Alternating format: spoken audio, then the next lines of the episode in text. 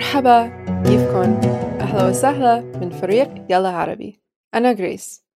عادة بقدم البداية البودكاست بالإنجليزي لأنه نحن لما عملنا البودكاست استهدفنا الأشخاص يلي عم يتعلموا العربي وهن غير ناطقين باللغة. بس البودكاست هو بالعربي مش بالإنجليزي. المقدمة بس عم بتكون بالإنجليزي. أنا عم بحكي الإنجليزي بالمقدمة لحدا يمكن ما بيعرف العربي مية بالمية لحتى خلال دقيقة واحدة بيعرف عن الشخص بالحلقة بشكل مختصر فخلينا نبلش Hi and welcome back to today's episode of Learn Arabic with Transit Station محطة عبور by Yalla Arabi. Yalla Arabi is an educational project and Arabic academy started by an Arabic teacher and an Arabic student. We created an original curriculum for learning Levantine Arabic for all levels, from zero to advanced. And we also offer other dialects and Fusha. So please don't hesitate to reach out to us if you're interested in taking classes. We are always welcoming new students from around the world to take classes online and in person at our locations in Beirut, Damascus, Cairo, Amman, Dubai, Berlin, and in the United States. More information about classes can be found on our website. We're not just about the textbooks, though. As part of our educational project, we are also constantly working on creating materials, such as this podcast, for learners outside the classroom. Each and every episode of this podcast comes with a free PDF transcript and translation. These can also be found on our website, yellaarabi.com. So thank you for listening to this podcast it really means so much to us and encourages us to keep going. So if you would like to join classes or support us through Patreon, you can find all of those links along with the link to the transcript of this podcast in the description. Al Mutanabbi was a renowned poet from Kufa Abbasid Caliphate during the 10th century, known for his prolific output of 300 folios of poetry during his tenure the Hamdanid court of Emir Saif al-Dawla in Aleppo. His intellect and incisive style made him popular, and his works, covering topics like courage and philosophy, remain influential.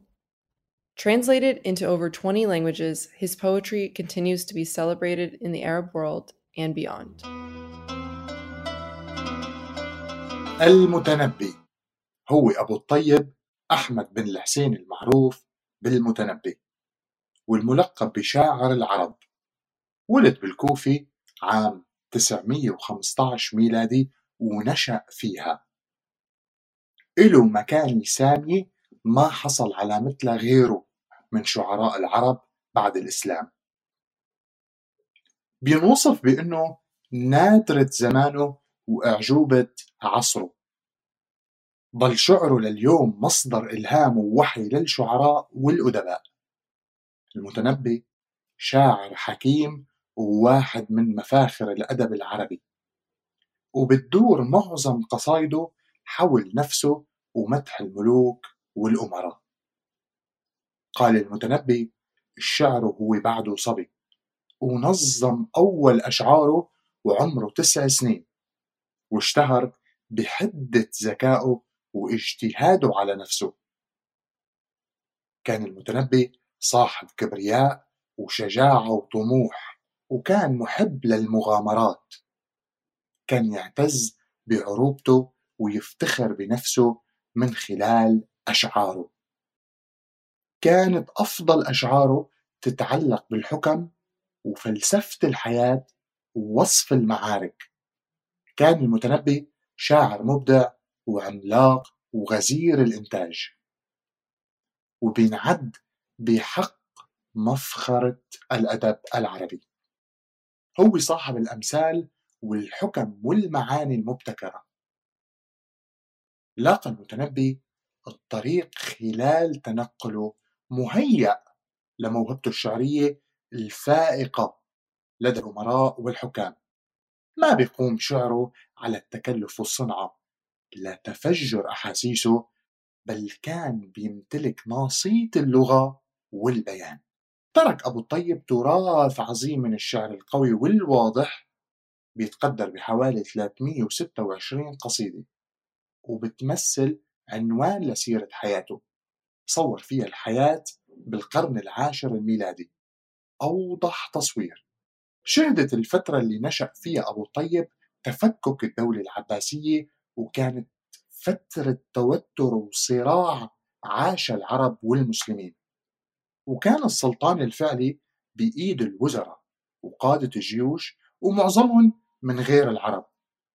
بعدها ظهرت الدويلات والإمارات المتصارعة ببلاد الشام وتعرضت الحدود لغزوات الروم وللصراع المستمر على الثغور الإسلامية وهالشي أدى لظهور الحركات كمان مثل حركة القرامطة كان كل وزير وكل أمير بهالكيانات السياسية المتناحرة له مجلس بيجمع فيه الشعراء والعلماء وبيتخذ منهم وسيلة دعاية وتفاخر ووسيلة صلة بينه وبين حكامه والمجتمع.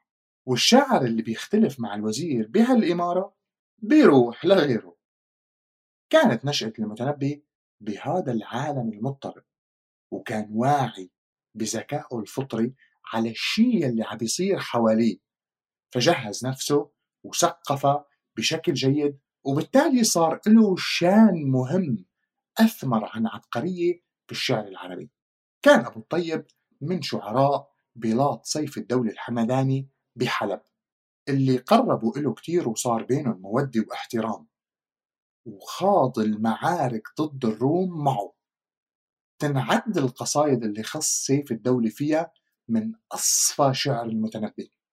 لكن حافظ المتنبي على عادته بإفراد الجزء الأكبر من قصيدته لنفسه وتفضيله على ممدوحه يعني يلي بيمدحه. وهالشي أدى لحصول فجوة بينهم ووسعها يلي بيكرهوه اللي كان عددهم كبير ببلاد سيف الدولة عاش أبو الطيب مكرم ومميز عن غيره من الشعراء بحلب.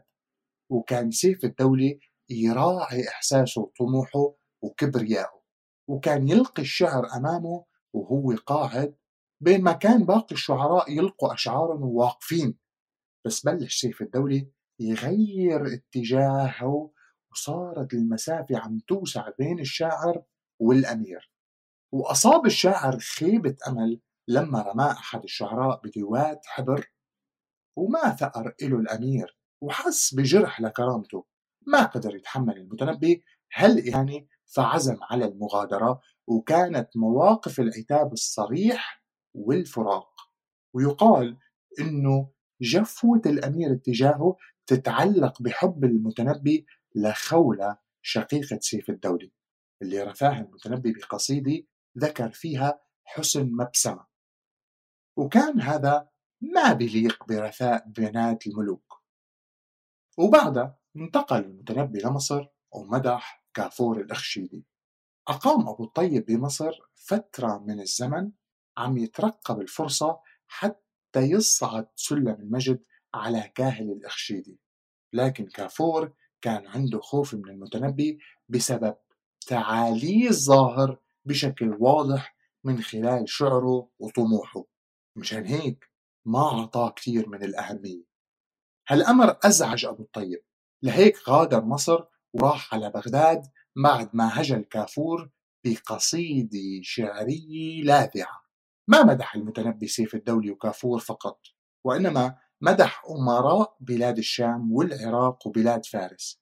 بالإضافة للأمير عضد الدولة حاكم شيراز كمان. كان شعر المتنبي صورة صادقة لعصره. فمنشوفه بيحكي عن شو كان بعصره من ثورات واضطرابات وبدل على ما كان فيه من مذاهب وآراء ونضج العلم والفلسفة. ذكر المتنبي بشعره كمان طموحه وعلمه وشجاعته وسخطه ورضاه وحرصه على ماله.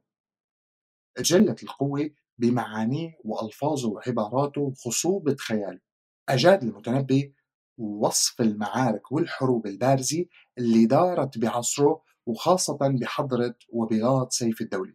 تعتبر أشعار أبو الطيب سجل تاريخي لكل الأحداث بعصره كما وصف المتنبي الطبيعة وأخلاق الناس ونوازعهم النفسية. ما أخذ الهجاء مساحة كبيرة بشعر المتنبي وكان بهجائه يقدم حكم تخضع لمبدأ أو خلق. وكان يلجأ للتهكم أو استعمال ألقاب تحمل بموسيقاها معناها وتشيع جو السخرية بمجرد لفظة. اشتهر المتنبي بالحكمة حتى صارت أقواله ماشي على لسان الناس كأمثال.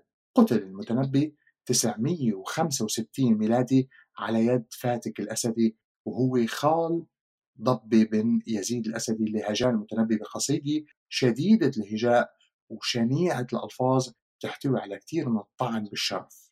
تقاتل الفريقين بمنطقة النعمانية جنوب غرب بغداد وقتل هو وابنه وغلامه مفلح بينما كانوا راجعين على الكوفة.